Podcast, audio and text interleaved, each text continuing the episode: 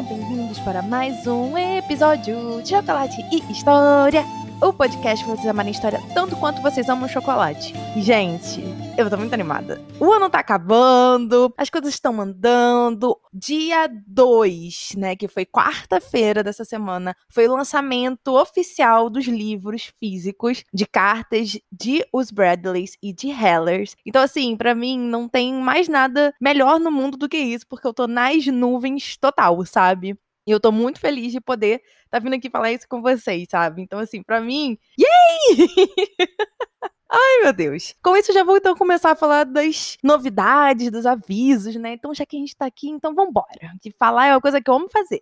Gente, como eu acabei de falar, foi o lançamento dos livros físicos e eu tô muito, muito, muito feliz. Caso você queira comprar um dos livros físicos que foram lançados na quarta-feira, no dia 2, é só vocês irem no www.elisabethmargot.com.br ou clicarem lá no link da bio do Instagram ou irem no www.chocolatehistoria.com.br, porque esse site Chocolate História vai levar vocês para todos os meus links, seja os e-books, os livros físicos, tudo mais, o Anchor. Então assim, qualquer coisa, gente, esqueceu qual é o link, qual é o que você precisa fazer, vai no www.chocolatehistoria.com.br, que já vai te ajudar muito. Que lá tem todos os links. E se der errado, me chama. Eu já falei isso zilhões e milhões e vou continuar falando. Gente, me dá um grito lá no Instagram, no Facebook, qualquer lugar. Gi, esqueci o link. Gi, me ajuda, me manda, por favor. E eu vou lá e vou mandar com todo carinho. Todo carinho, todo carinho, todo carinho. Então, assim, sério. Ui, eu tô animada. Então, gente, com isso, fica aberto a venda dos livros, tá? Se você quiser comprar, você pode ir lá que vai ter o livro que você quer, você pode comprar o combo e tudo mais, tá bom? Então, qualquer coisa, vão lá comprar no site da lojinha. Com isso, gente, eu queria muito agradecer a cada um de vocês que tá postando na retrospectiva do Spotify e tá me marcando como no top dos podcasts que vocês estão escutando. Cara, quando começou a surgir essas publicações, eu fiquei tão feliz, eu fiquei tão animada. Então, assim, se você tá me escutando, fez a sua retrospectiva no Spotify e viu que eu tô lá, viu que o Chocolate História tá lá, me marca. Me marca no Instagram, no Facebook, em qualquer lugar, pra eu poder saber, eu poder compartilhar isso, porque, cara, não tem gratificação maior do que essa não tem. Eu fico muito grata por Deus e por vocês estarem fazendo todas essas coisas boas na minha vida. Então, já sabe, aparecer na tua retrospectiva do Spotify, me marca, porque eu vou amar. De verdade, eu vou amar, amar, amar, amar muito. e aí, com isso, eu queria agradecer todo mundo que me marcou. A Vi Rocchini, a Kelly Santana, a Ana Carolina, que é uma amiga minha. Então, assim, gente, obrigada, meninas, por terem me marcado e por terem compartilhado eu queria agradecer a Valesca, do Jornada Astral. Ela veio falar comigo de quarta para quinta, perguntando, né, falando que ama a monarquia inglesa, e perguntando se eu tinha algumas coisas para passar para ela, tudo mais. Então, assim, Valesca, muito obrigado pelo feedback, pela sua opinião, né, por você ter ido lá falar comigo. Gente, eu fico muito grata. Então, assim, cara, muito obrigada mesmo. A gente conversou bastante. É, já prometi uns episódios para ela que eu já tinha comentado aqui que eu ia fazer. Então, aguardem, porque em janeiro as coisas vão vir melhores. E aí? e também queria agradecer a Mariana Monteiro. Ela comentou no episódio da Isabel de Castela. Mas não a Isabel I de Castela, a filha da Isabel I de Castela. Eu lancei algumas semanas atrás, então ela comentou, falou que adorou, que entendeu, compreendeu todos os aspectos da vida da Isabel. E, cara, eu fico muito feliz com o feedback de vocês, com esse apoio. Então, assim, se você quer comentar alguma coisa, não deixe de comentar. Vai lá, ou me chama mesmo no direct, se você não quiser comentar é, na rede social, né? Vai lá no direct que a gente fala no particular. E eu agradeço muito a todos que fazem isso. E a você também que não faz, mas que tá aqui me apoiando. Então, assim, sério, muito, muito obrigada. Tá bom? Eu também queria agradecer a Flávia, do Flabag, porque ela foi e curtiu várias fotos lá no Instagram, sabe? Foi várias fotos do episódio, de vários episódios. Então, assim, Flá, muito obrigada pelo apoio. Foi só em curtida, não comentou nada, mas, poxa, já fico tão feliz que eu já venho aqui agradecer e tudo mais. Então, assim, Flá, muito, muito obrigada. Gente, com isso, eu vou deixar o recadinho do Anchor aqui e já voltou. Gente, antes de falar do chocolate de hoje, eu queria dizer para vocês que qualquer coisa, As minhas redes sociais são o Instagram, arroba e o Facebook Elizabeth Margot, porque qualquer coisa vocês já sabem e me procuram lá que eu ajudo vocês. E aí, com isso, vamos pro chocolate de hoje, não é mesmo, gente? Então, assim, Giovana, qual é o chocolate de hoje? Hoje, o chocolate vai ser o Kit Kat de limão. É um sabor diferente, né? que eu confesso que quando eu pensei no chocolate para esse episódio, eu falei, cara, o Kit Kat de limão vai ser o melhor. Porque ele tem um sabor conhecido, a gente consegue sentir o sabor de Kit Kat, que só o Kit Kat tem. Porém, ele tem esse sabor de limão, que é muito diferente, que é muito inovador. E eu acho que combina com a ideia que eu quero passar com esse episódio de hoje, sabe? Então, nada melhor do que usar o Kit Kat de limão. E eu tô muito animada. então vamos lá para entender por que, que a gente tá usando o de limão? Vamos, let's go, let's go, let's go! Gente, eu tenho alguns episódios para indicar para vocês que vão casar muito, muito, muito, muito lindamente, perfeitamente, mais que bonitamente com o episódio de hoje, tá? é o episódio do feudalismo, segundo Bloch, Guerreau e Dibi, o episódio do Mark Bloch e os reis taumaturgos, o episódio do Clovis e a unificação do mundo franco-romano, que casa perfeitamente com o episódio de hoje, tá? Porque a gente tá falando de alta Idade Média, então casa muito. E o feu da suzerania e a vassalagem. São episódios que eu vou falando mais sobre essa Idade Média, tá bom? E hoje é justamente sobre isso que eu tô falando, Idade Média. Eu tô falando sobre o início dela, mas esses episódios casam bastante e fazem vocês entenderem ainda mais tamanhão, a gigantaneidade da Idade Média. Então, caso você queira escutar um pouco mais sobre isso, vai nesses episódios, que eu já tô falando agora de antemão, assim, porque são episódios muito bons e que casam bastante com o tema de hoje, tá bom? Então vamos começar o episódio de hoje. Então, gente, o episódio de hoje é sobre Idade Média. Primeiro ponto. Sendo mais específica, é sobre a Alta Idade Média. Segundo ponto. Ai, eu tô muito animada. É sobre anotações que eu fiz lá no meu primeiro período, que a gente fala sobre o início da Idade Média, né, o início do medievo, e eu queria deixar um agradecimento aqui para minha professora de medieval 1, Renata Rosenthal Sankovski. Ela provavelmente está escutando isso, mas é bom, né? Porque tudo isso que eu vou trazer aqui eu aprendi nas aulas dela. Então, vamos dar a Deus o que é de Deus e a César o que é de César, né? Com isso, Giovana, o que é Alta Idade Média? Como assim, Giovana? Que que... Não tô entendendo o que, que você vai falar. Vou explicar. Primeiro que eu queria dizer para vocês é que a Idade Média ela vai durar dos anos de 476 depois de Cristo até os anos de 1453. Mil anos aí, um pouquinho mais, um pouquinho menos, de Idade Média. E aí, a Idade Média, né, na, na historiografia mais tradicional, ela acaba sendo dividida principalmente em alta e baixa Idade Média. E eu vou usar até esses termos para vocês compreenderem mais, porque com certeza são termos que vocês já escutaram. Então, quando eu falo que eu vou falar da alta Idade Média, eu estou dizendo para vocês que eu vou falar do início dessa Idade Média, dos conceitos que ela vai nos trazer. E Gi, por que, que é alta Idade Média? Gente, essa curiosidade eu descobri na escola ainda com meu professor de história, Xavier que ele falou o seguinte: é alta porque tá subindo, ou seja, imagina uma montanha russa e a gente está no início da montanha russa que a gente está subindo ela. Aí lá em cima, no pico, é o apogeu da Idade Média. E quando desce, a gente chama de baixa Idade Média, porque está descendo. Entende? Então, a subida para o apogeu medieval se chama Alta Idade Média. A descida depois desse apogeu, né, se chama Baixa Idade Média, para assim chegar no fim. Então, sempre pensem nisso quando a gente está falando alta e baixa. E com isso que eu quero trazer para vocês, a Alta Idade Média ela vai mais ou menos aí de 476 até 1000, o ano 1000. Mas eu não vou me deter a datas aqui, tá? São datas mais gerais, datas mais tradicionais, que a gente sempre tem que relativizar. Só estou trazendo para vocês para vocês compreenderem temporalmente do que, que a gente está falando. Um outro ponto importante que a gente precisa trazer aqui antes de começar qualquer coisa é que a Idade Média ela não se originou de uma ruptura com a antiguidade. Isso não ocorre. Eu já trouxe isso um pouco no episódio sobre o Renascimento, mas vou reivindicar isso mais aqui até.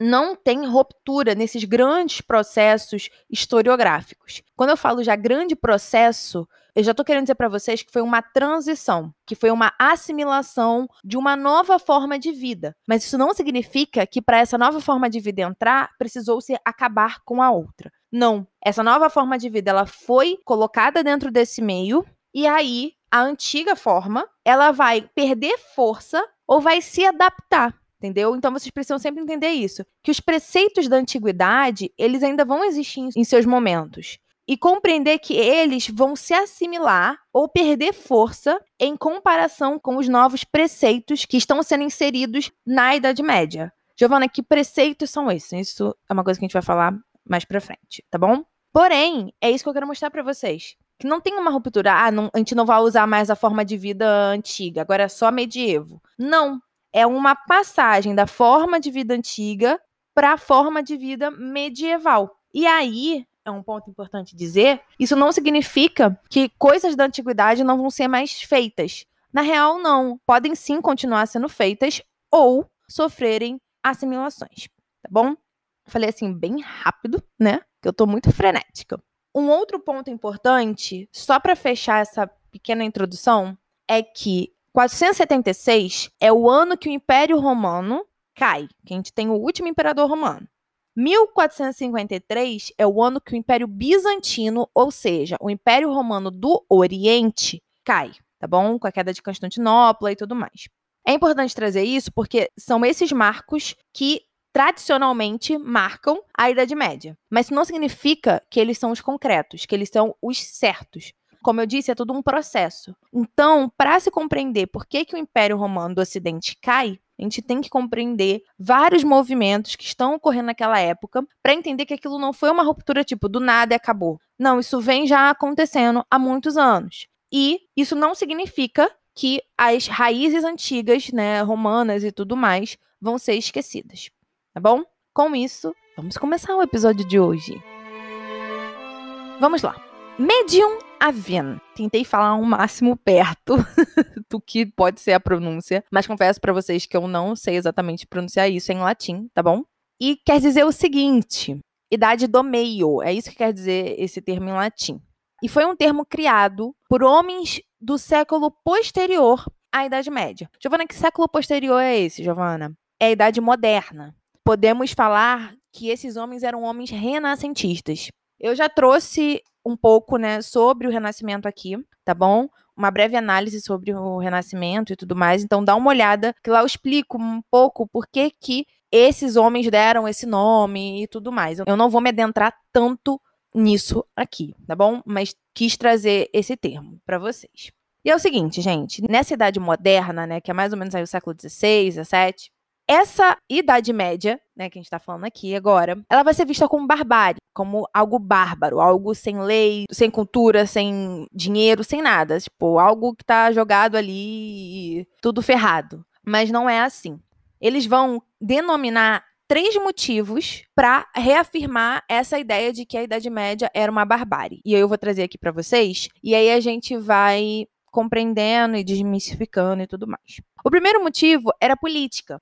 Ou seja, não existia. Tinha ocorrido uma desagregação política. Ou seja, a política tinha deixado de funcionar, né? Tinha se perdido suas características e seu poder, sua força. Porém, a gente sabe que não é verdade, porque é na Idade Média que nós temos as formações dos estados nacionais, né, dos reinos. Portugal, por exemplo, foi o primeiro reino a se unificar, né, a ser criado nesse estado nacional, e ele estava ali no ápice da Idade Média sendo criado. Então, não é bem assim. Inglaterra, França, Império Carolíngio são formações políticas, né? São reinos que foram criados e viveram e foram institucionalizados aonde? Na Idade Média, tá bom? O segundo motivo deles era a economia, que dizia que tinha ocorrido um atraso econômico. É como se a Europa tivesse dado zilhões de passos para trás no quesito economia. Só que não é verdade, porque nós vemos uma troca intensa de terra, que era o ouro da época, né? Como eu já, já trouxe para vocês aqui no episódio, por exemplo, da suzerania, da vassalagem e do feudo. Porém, também existia sim troca de moeda, tá bom? A troca de moeda ela nunca foi abolida. Ela pode ter perdido força em alguns lugares, porém, aí entra muito a questão da microanálise, ou melhor dizendo, da microhistória onde nós vamos entender por que, que em tal região houve a quase extinção da troca monetária. Quando eu falo monetária, eu estou falando de moeda. Em outras, não. Continua existindo essa troca monetária. Tá bom? Mas isso aí é papo para outro episódio. E o terceiro motivo, né, o terceiro argumento deles, era a religião. que existia um intenso controle religioso, né? Ou seja, intenso controle religioso que a igreja exercia dentro do medievo. E aí a gente fala o seguinte: isso é parcial, tá? A gente vai compreender o porquê mais para frente. Mas vamos seguindo. Um ponto muito importante aqui para dizer logo de cara para vocês é que a Idade Média, ela não é um modo de produção. Não tem toda a estrutura que Marx criou para dizer que era um modo de produção, ok? A gente compreende sim o sistema social e econômico feudalismo, porém dizer que é um modo de produção é muito anacrônico eu também não vou me adentrar aqui, porque isso daria um único episódio para a gente argumentar sobre por que, que esses termos não podem ser colocados assim literalmente e tudo mais. Mas eu tinha que trazer esse ponto para vocês, tá? Veja tudo sempre com ressalvas. Questione mais, ok? Então, vamos lá. Essa Idade Média que a gente está falando agora, ela vai ter o foco nesse homem ocidental. E vai acabar esquecendo das vertentes orientais dela. Porque, ponto importante dizer aqui, gente, é que essa Idade Média que eu tô falando é a Idade Média do Ocidente, não é a Idade Média do Oriente. Como assim, Giovana? A Europa, ela pode ser dividida em Europa do Ocidente e Europa do Oriente.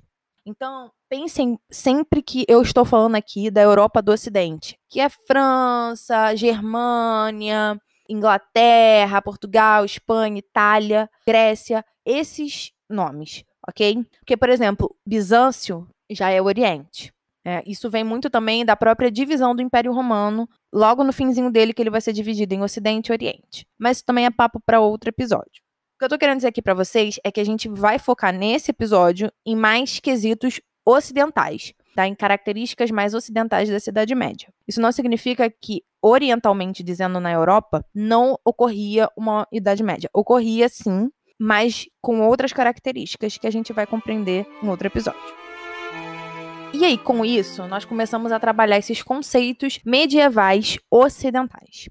A principal base dessa Idade Média, dessa Alta Idade Média que eu estou trazendo aqui para vocês, né, focada no Ocidente, é a ideia da dicotomia. Como assim, Giovana, dicotomia? O que acontece? É tipo o antagonismo entre o espírito e o físico, ou seja, a alma e o corpo. Esse é o tipo de ideologia que vai ocorrer nesse período do medievo ocidental, e vai acabar perdurando durante toda a Idade Média, porém com ressalvas e mudanças, enfim, N coisas. Mas o que eu quero trazer aqui para vocês é que, tipo, compreender que essa Idade Média ela vai focar sempre numa dicotomia, sempre em opostos. E um dos principais opostos que ela tem é essa ideia da alma e do corpo, né? Do físico. E isso vai ser levado para termos sociais quanto para termos religiosos. A ideia principal dessa dualidade, né, dessa dicotomia, desse antagonismo, é sempre buscar uma resposta transcendental, ou seja, espiritual. Porque não havia meio termo na Idade Média. Sabe, não tinha esse pensamento relativista de que tipo, ah, mas o que, que tem entre o céu e a terra? Não, era céu e terra. Era isso que existia e era isso que iria existir para sempre para aquele homem medieval. Porque para eles o que mais prevalecia era certeza. E quando eu falo eles, eu tô falando desse homem medieval, tá? era certeza. Porque assim, você poderia até ter a hipótese. Mas se você não tivesse certeza, aquilo não ia valer de nada para esse homem medieval. Porque ele queria ter a concretude, e isso não significa material, tá? Concretude material, mas pode ser uma concretude mais mental, por assim dizer, mas que dê certeza a ele que fale assim: olha, é isso aqui mesmo. O céu é Deus e anjo. Embaixo da terra só tem um demônio. Isso ele não consegue ver. Mas se você consegue provar que é certo isso, aí isso fica palpável para esse homem medieval. E aí, com essas questões que eu trago para vocês, eles vão encontrar respostas, né, saídas e alívio na fé. E a fé, ela vai nos atrelar muito ao coletivo, né, a pensar no coletivo e vai começar a institucionalizar todo esse coletivo e todo esse pensamento que o homem do medievo traz para ela. A igreja ela vai começar a fazer isso. Porque aí ela vai começar a fazer uma união. Então, ou seja, ela vai pegar o corpo social, vai institucionalizar ele, e aí uma coisa vai começar a depender da outra. Mas, Gi, como que ela institucionaliza o corpo social? Por exemplo, não tô nem falando das posses da igreja, nada disso, tá? Tô falando mais de como ela administra mesmo a sociedade. É o seguinte: você tem uma função como católico, entende? Você tem que ir à missa, você tem que doar parte do seu salário, enfim. E a igreja, no medievo, ela traz isso para fazer com que esse homem consiga se atrelar a ela de uma forma muito intrínseca, tipo, muito dentro assim, e que faça com que não só a posição dele de fé esteja atrelada a ela, mas essa posição dele social também. Porque se ele não se compromete com a igreja dele, ele é excluído socialmente. E aí, quando eu trago né, tudo isso e trago a certeza do medievo, eu digo o seguinte: que se alguém começa a duvidar de Deus, ele não vai ser simplesmente colocado num ponto de dúvida. Ele vai ser colocado num ponto de mal. Ou seja, ele vai sair do bem e vai ir para o mal, porque ele não está mais acreditando naquela certeza. Então, para eles, esse ponto de dúvida que a gente tem e que isso é bem trabalhado na Idade Moderna, não existe. Entende? E aí eu tô usando aqui o exemplo de Deus, né? Porque a gente já tá trazendo essa ideia da religiosidade. Porque se esse cara tá ali, acredita em Deus, mas do nada ele começa a falar, putz, mas Deus faria isso? Se ele já solta esse questionamento, ele já tá indo pro lado oposto. Porque não existe meio termo na Idade Média. E aí, voltando a falar um pouco, né, sobre essa união que a gente vai ver muito na Idade Média, nesse né, coletivo, esse coletivo ele vai ser exigido demais do início da Idade Média. Porque com o fim do Império Romano, tudo se tornou instável desequilibrado. Então, esse homem que está se tornando um homem medieval, ele vai buscar sempre a união e o equilíbrio, porque ele perdeu isso com o Império Romano. Gente, não é só um homem que eu tô falando isso, são gerações e gerações que foram ensinadas a ficar assim, a ser assim, tá? Então agora esse homem ele sempre vai buscar o quê? Proteção, terra, né, trabalho, sempre um trabalho certo, de que todo dia ele vai ter o trabalho dele, que vai ganhar o dinheiro dele, vai ganhar comida, whatever que seja. Então ele vai buscar sempre essas questões.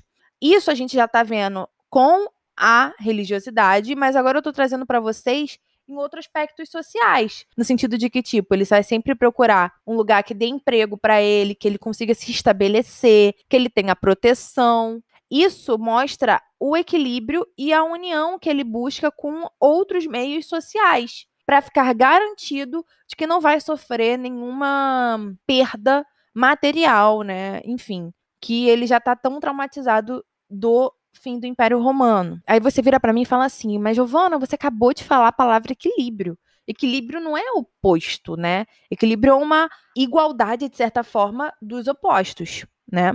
E aí eu falo para vocês assim: sim, só que o homem medieval ele não consegue compreender isso. Na real, para ele, o equilíbrio é ter sempre o certo do que é o bom e do que é o mal, pelo incerto que ele já teve tanto tempo com a queda do Império Romano. Entende? E, gente, eu tô falando aqui de anos e anos e anos e décadas. Porque não houve uma estruturação política, vamos dizer assim, logo que acabou o Império Romano, né? Logo que nós perdemos esse último imperador. Demorou-se um tempo para conseguir gerar governo mais centralizado, entende? Então, sempre que a gente pensa nisso, a gente compreende que esse cara, por não ter um governante em comum, um governante centralizador, ele vai buscar essa centralização em outros aspectos, entende? A gente está trazendo aqui na forma como ele vai se portar socialmente. E nós conseguimos já começar a ver que, principalmente, esse aspecto centralizador que ele tanto procura, ele vai achar na igreja, na fé. E aí a igreja ela vai se tornar o quê? Unificadora. Ela vai perceber que isso está se tornando o seu trabalho e vai passar a trabalhar focada nisso, e se tornar a unificação mais concreta e duradoura daquele período. E ela vai conseguir. Tem um ditado, né, que fala, não sei se eu já comentei aqui, que é o seguinte: a cola para a Idade Média é a igreja. Imagina um vaso quebrado, todo estilhaçado. Como que você vai pegar esse vaso e vai tentar trazer ele de volta? Você vai passar cola nos estilhaços e vai unindo um com um, né, encaixando. Então, o vaso quebrado, os estilhaços e tudo mais, é a Europa ocidental medieval. E a cola é essa igreja. Ela vai fazer esse trabalho muito bem, que vai durar muitos anos, né? A gente está trabalhando aí com o período da Idade Média, que é gigantesco, e ainda vai conseguir se perpetuar ao longo dos outros períodos também, com algumas dificuldades, enfim, mas o legado dela ainda vai existir e existe até hoje, né? A Giovana, você fala assim para mim, pô, mas é só através da fé que ela consegue unificar tudo? Não. O que, que acontece? A igreja, ela já tinha virado uma instituição romana, do Império Romano. Tá bem no fim do Império Romano. Então, quando o imperador cai, ela é basicamente a única instituição romana que continua viva, em pé. Então, ela vai herdar todos os preceitos, leis, costumes do Império Romano que caiu, que acabou. E isso vai dar mais força ainda para ela, porque ela consegue unificar as pessoas por meio da fé e ela está conseguindo unificar as pessoas por meio da administração, porque ela vai ser o único órgão, a única instituição existente ali no início do medievo. E com o que, Giovana? Com heranças romanas. Com isso, a gente consegue entender um pouco mais essa mentalidade desse homem medieval, né, que está entrando aí nesse medievo, nesses primeiros anos, nas primeiras décadas do medievo. E aí a gente começa a conseguir trabalhar um pouco mais essa sociedade medieval. No caso, os primeiros dois pontos da sociedade medieval é que ela é impositiva e estruturada, né? Ou melhor, tá fazendo uma outra palavra, arrumada. Como assim, Giovana, arrumada? Eu gosto dessa palavra. Que é o seguinte: cada um tem seu lugarzinho naquela sociedade. Não é tipo, ah, ficar, qualquer um faz o que quer, do jeito que quer, vai para onde quer. Não. Se você nasce naquele lugar, você vai ficar naquele lugar até morrer. É raro você mudar de lugar. Quando eu tô falando lugar, eu não tô falando lugar, localidade, não, né? Eu tô falando, tipo, posição social. Por exemplo, vou dar um exemplo melhor. Eu nasci nobre. Eu vou sempre ficar nobre. Eu vou morrer nobre. Eu posso não ter um tostão. Mas o que vale é o meu sangue, né? Como eu nasci. Eu nasci nobre, então eu vou continuar nobre até morrer. O cara nasceu pobre, chechelento na rua, mas ficou riquíssimo. Ele vai continuar sendo visto como um pobre chechelento na rua. Mesmo morando num castelo enorme. Aquela sociedade vai olhar para ele e vai falar: não, você pode ter todo o dinheiro do mundo. Porém, você vai continuar sendo um pobre chechelento para mim. Porque eu ainda estou acima de você. Porque eu sou um nobre. E mesmo não tendo um puto no bolso, ele vai poder falar isso, porque ele é um nobre e, socialmente dizendo, ele era maior e não se ocorria essas dinâmicas sociais de mudança, né, de evolução social. Aí esse é o primeiro ponto. Essa sociedade, ela vai buscar sempre naturalizar a hierarquia. Ela vai buscar naturalizar uma hierarquia altamente fixa, ou seja, altamente dura e não móvel, né, imóvel, que vai ser legitimada pela religião. Ah, mas a igreja é impositora, ela é ditadora. Não. Ela só transforma em concretude aquilo que a própria sociedade faz. E aí, gente, com isso, a gente pode trazer a ideia do giro constantiniano. Giovana, o que é giro constantiniano? É a pessoa dando giradas na vida? Não. É o seguinte: a gente usa esse termo para falar da aproximação da igreja com o Estado. Mas, Giovana, não existe Estado. Exatamente. Então, quem vai se tornar o Estado é a igreja. Quando as monarquias começarem a surgir, né, começar toda essa centralização de poder nas mãos de um único nobre, do rei, blá blá blá, aí a igreja ela vai se aproximar de quem? Desse Estado que está se formando, que é um Estado monárquico. Mas enquanto não tem, ela toma o próprio papel de Estado. E a gente usa esse termo constantiniano porque Constantino foi o imperador que tornou o catolicismo como religião oficial do império, entendeu? Então ele institucionalizou o catolicismo. A gente pode dizer que o catolicismo aqui nesse momento está sendo institucionalizado pela segunda vez. O que que acontece? Agora nós temos a fé e a religião. A fé, ela vai significar o indivíduo, o homem e Deus, ou seja, o que o homem sente, né, que é a fé por Deus, pelo ser maior. E a religião vai significar todas as instituições religiosas que existem. Então, que existem no sentido da Igreja Católica, tá? Então, desde o pequeno pároco até o bispo, isso vai estar atrelado dentro da religião, desse termo, e não do termo fé, por exemplo. Isso a gente está começando a ver o quê? Uma sistematização, né, uma criação, melhor dizendo, de um sistema institucional. Ou seja, agora a questão religiosa, ela está sendo colocada em pauta no sentido de que, tipo, o que, que a gente vai chamar de fé, o que, que a gente vai chamar de religião e como nós vamos nos colocar como essa instituição que está entre esses dois, entendeu? Por exemplo, no início da Idade Média, o papado romano, ele não era reconhecido. Ele lutou muito, foi muita manobra administrativa, política, para conseguir todo o apoio necessário para o papado romano ser colocado como o primeiro, né, ali, ponto mais alto da hierarquia administrativa. Porque em outros lugares da própria Europa Ocidental surgia-se sim tentativas e tentativas e tentativas de se criar novos papados. E aí foi meio que uma briga, briga, briga, briga, até conseguir institucionalizar esse papado único aonde? Em Roma, né? Aí um ponto muito legal de trazer, que eu vou trazer agora, né? É sobre a Bíblia. A Bíblia, ela tem várias traduções diferentes. Isso aí a gente já sabe mesmo, até hoje existe isso e tudo mais. Naquela época, também. E eram diversas traduções na mesma língua e diversas traduções em línguas diferentes. Até porque a Bíblia, ela não vem do latim, né? Ela vem do hebraico. Mas aí isso aí é para a gente entender depois. Mas o que eu quero trazer aqui é que ela foi a principal fonte inspiradora para o mundo medieval, né? Para essa sociedade que estava se formando. Onde que essa sociedade buscava apoio e respostas para as suas dúvidas? Na Bíblia. A gente já está falando que esse homem se encontrou na fé. É a fé que vai fazer com que ele se sinta seguro. E agora que a gente está institucionalizando toda essa sociedade, não é simplesmente a fé, é a Bíblia, porque a Bíblia vai representar tanto a fé quanto a religião, porque a Bíblia ela é um objeto da religião católica. Porém, ela é o objeto que vai fazer você falar com Deus, você está mais perto de Deus.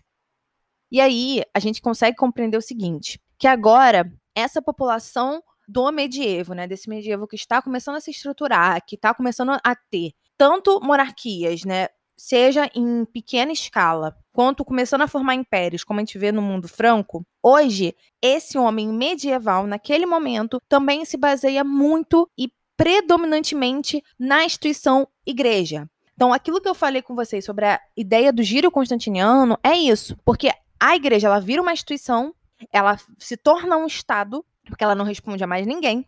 Porém, quando os estados vão começar a crescer, ela se une a eles também. Esse é o pulo do gato, de compreender que a igreja ela é independente, única, porém ela tem sim associações e ligações com os novos estados do medievo. E isso influencia esse homem medieval a ponto de compreender e de responder à ideologia que essa igreja passa para ele. Porque essa igreja, ela está tanto no âmbito religioso quanto no âmbito estatal, né, político, dizendo assim.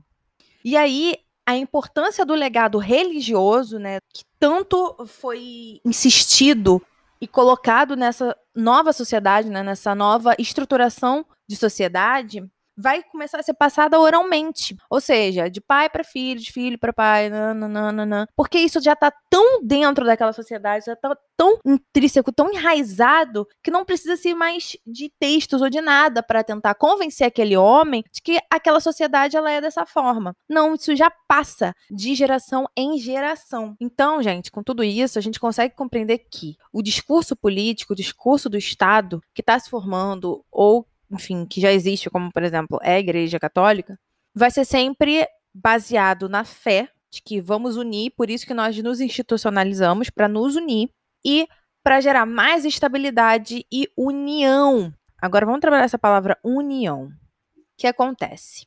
Vamos começar primeiro falando do latim, porque o latim ele vai se tornar uma língua exemplar para todo o continente europeu ali ocidental, tá? Para toda aquela área ocidental da Europa vai ser considerada a língua oficial da igreja. E aí vai passar a ser institucionalizada dentro da própria instituição igreja, né, da administração, quanto nesses novos reinos que estão surgindo, que a gente está vendo surgir no início dessa Alta Idade Média. Então, compreenda-se o seguinte: a sociedade em si não precisava falar em latim, só que os documentos, os concílios, os acordos, whatever, tinham que ser em latim. É tipo inglês, sabe? Tipo, a gente aqui, Brasil, não fala inglês.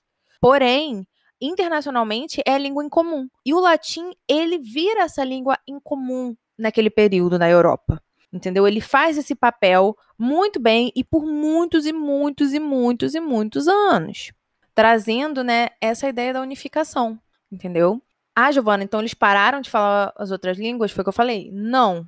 A França continuou falando francês, a Inglaterra continuou falando inglês, Portugal, português, Espanha, espanhol. Porém, oficialmente, eles tinham que se comunicar em latim. ou criar tratados e tudo mais, tudo documentos oficiais em latim, para fazer o que essa unificação. Aí trazendo a própria ideia da cola de novo, né, que a gente já falou aqui. Um ponto muito importante para essa união medieval é a ideia de que o cristianismo, né, o Cristo, né, a igreja e tudo mais, vai vir como algo que sempre existiu e que sempre irá existir. A gente não, não sabe que Deus sempre existiu e sempre vai existir? Ele sempre existiu. E ele sempre vai existir. Tipo, é meio. Quando a gente é criança, fica tipo, pô, mas como que isso é possível, né? Como que. Deus, como é que sempre existiu, sempre vai existir? Agora a gente compreende, mais adulto e pá. E lá, eles trazem isso, mas mais do que isso, da própria ideia da instituição. De que sempre existiu e de que sempre vai existir.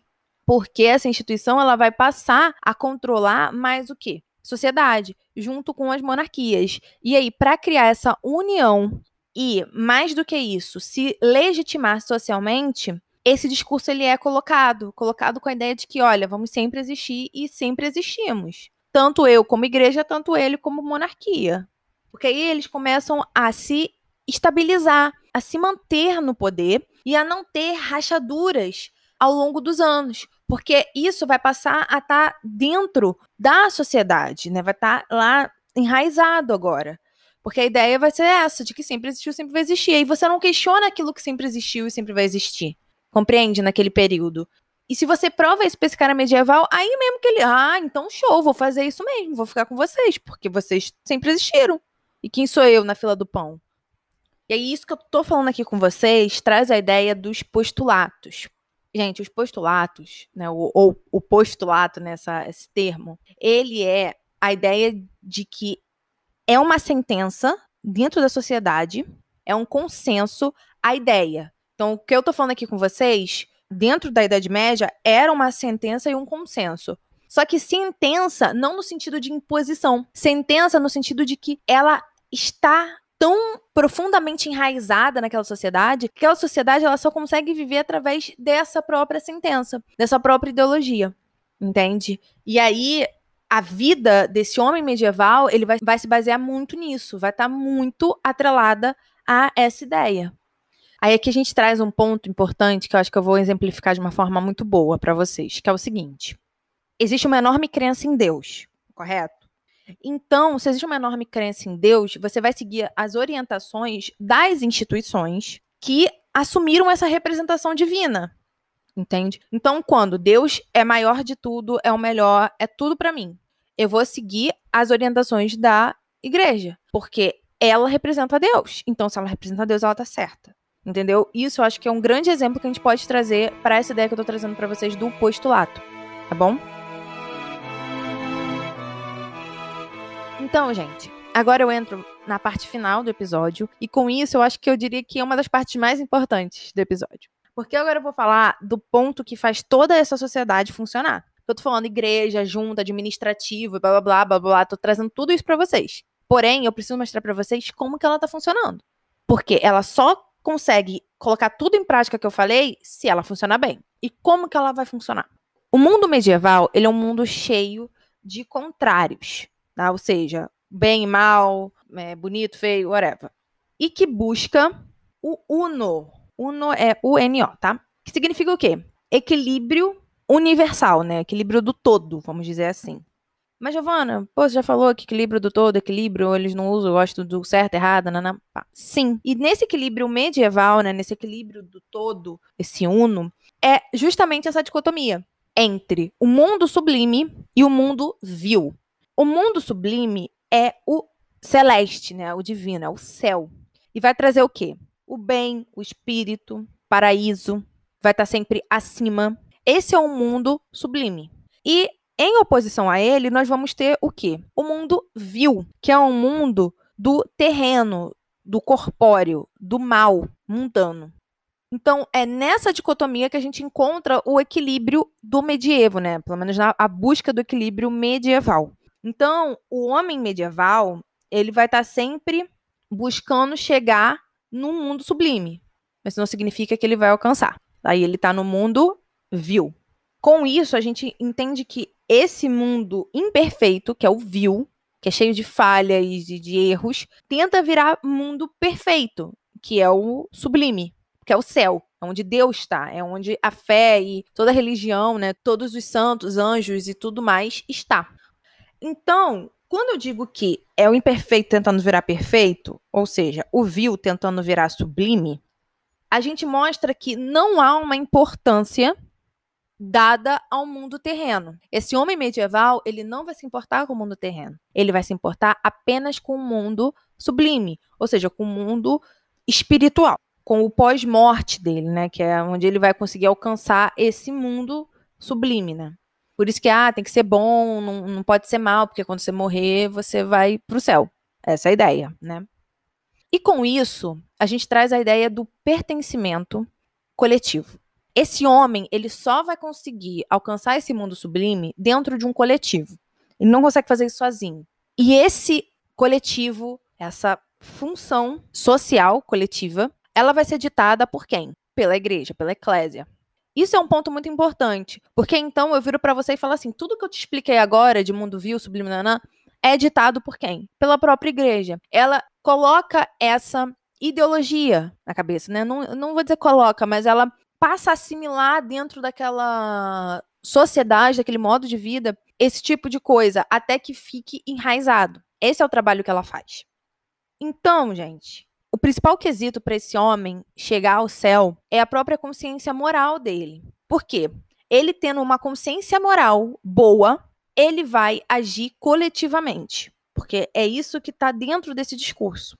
E aí, com isso, ele vai conseguir chegar ao mundo sublime. Porém, só se ele tiver uma consciência moral que for boa para esse coletivo.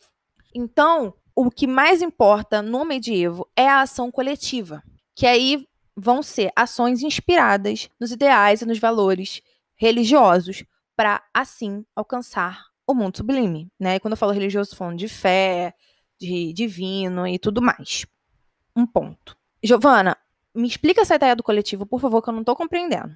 Então, o coletivo, ele é como se fosse um corpo, né? Sabe o nosso corpo humano? Então, vamos pegar isso. A igreja, ela vai estar, tá, por exemplo, é um exemplo, tá, gente? Só para vocês entenderem o que eu tô querendo dizer com coletivo, né? O que eles compreendiam. Ela vai ser a cabeça.